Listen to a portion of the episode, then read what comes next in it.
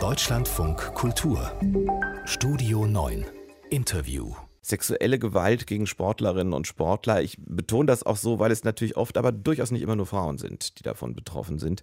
Mit diesem Thema beschäftigt sich heute der Sportausschuss des Deutschen Bundestages. Und ja, man hat ja bei allem, auch bei solchen Themen, gewisse Vorurteile und denkt vielleicht zunächst vor allen Dingen an äh, Sportarten wie Schwimmen zum Beispiel oder auch an Turnen.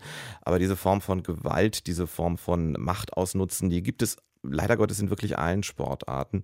Die Springreiterin Lisa Marie Kreuz hat selbst Erfahrungen damit gemacht und setzt sich seitdem dafür ein, dass andere ihre Erfahrungen öffentlich machen können und Hilfe finden und dass sich wirklich etwas verändert. Eins hat sich Gott sei Dank nicht verändert. Äh, den Spaß an ihrem Sport hat sie sich nicht verderben lassen. Deshalb ist sie eigentlich schon fast unterwegs jetzt auf, zu einem Turnier heute. Wir erreichen sie kurz vor Absprung sozusagen noch zu Hause. Schönen guten Morgen, Frau Kreuz. Einen wunderschönen guten Morgen.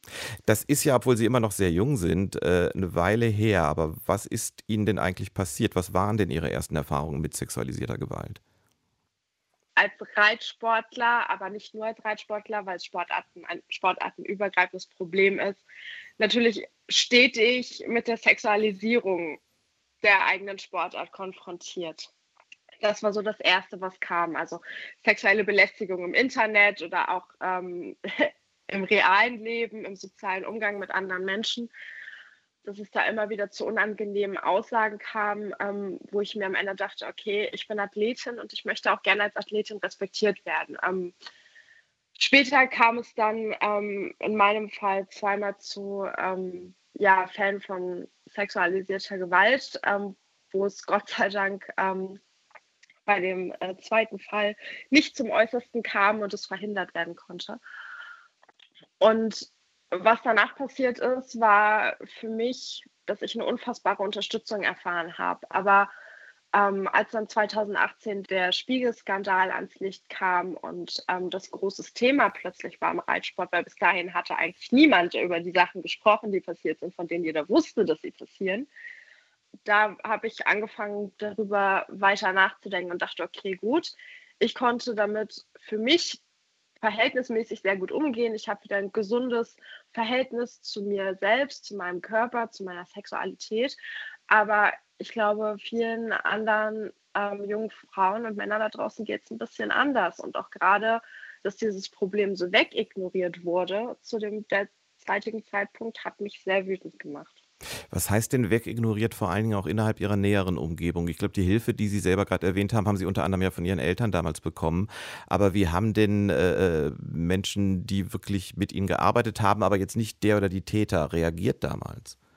Ja, was heißt reagiert? Ich habe das nicht an die große Glocke gehangen, dass das passiert ist, aber ähm, bei einem der Täter war halt bekannt, dass der wohl des Öfteren solche Dinge tut. Und ähm, weil schon einige Fälle bekannt waren, auch wenn meine ein bisschen, also wenn ich meine ein bisschen ähm, den Ball flach gehalten habe vorerst, das kam ja dann später noch, ich bin ja damit an die Öffentlichkeit gegangen, war es in ganz vielen anderen Fällen so, dass die Leute davon wussten. Nichtsdestotrotz ist jeder ganz normal mit dem Täter umgegangen und äh, hat den nicht auf dem Turnier links liegen lassen oder äh, gesagt, wir sind nicht mehr befreundet oder du darfst nicht mehr mit bei uns am Tisch sitzen, weil das nicht geht, was du machst, weil es nicht in Ordnung ist, weil teilweise Leute, die du angegriffen hast, minderjährig sind und es ist einfach nicht in Ordnung. Auch wenn man volljährig ist, ist es nicht in Ordnung, das hast du jetzt mal hingestellt, aber er hat einfach keine Konsequenzen erfahren. Und das war das, was mich äh, zum Nachdenken gebracht hat, ähm, ob das denn so okay ist. Wie sieht es eigentlich aus mit diesem Druck, der da ausgeübt wird, also von den Tätern? Ich meine, körperliche Gewalt ist das eine, aber ist das auch so dieses, dieses Klischee, das ich da gerade im Kopf habe, dass dann auch gesagt wird, gerade bei sehr jungen Mädchen, die vielleicht darüber nicht so ganz selbstbewusst nachdenken, gesagt wird, ich bin dein Trainer und, und du, du machst einfach, was ich sage, nicht nur im Zusammenhang mit dem Pferd?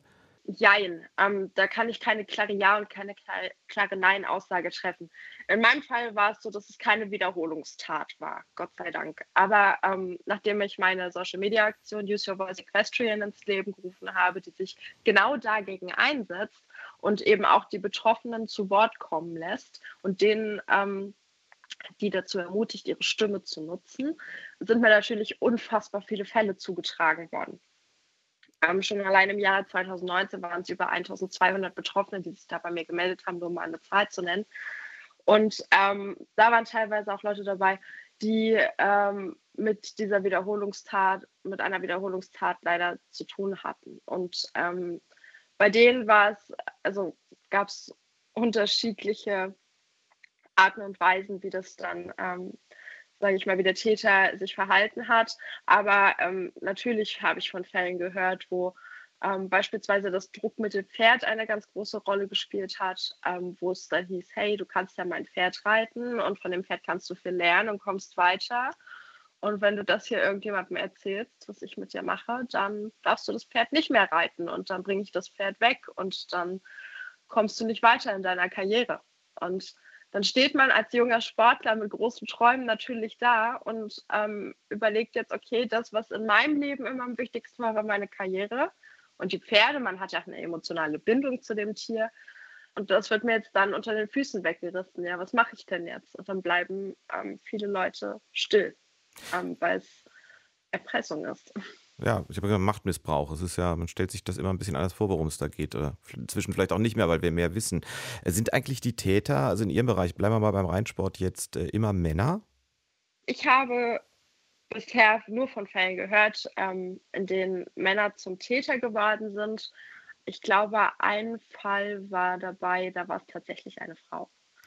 Ähm, aber ich habe auch von Männern gehört, die ähm, Betroffene gewesen sind, die auch von Männern missbraucht wurden. Genau.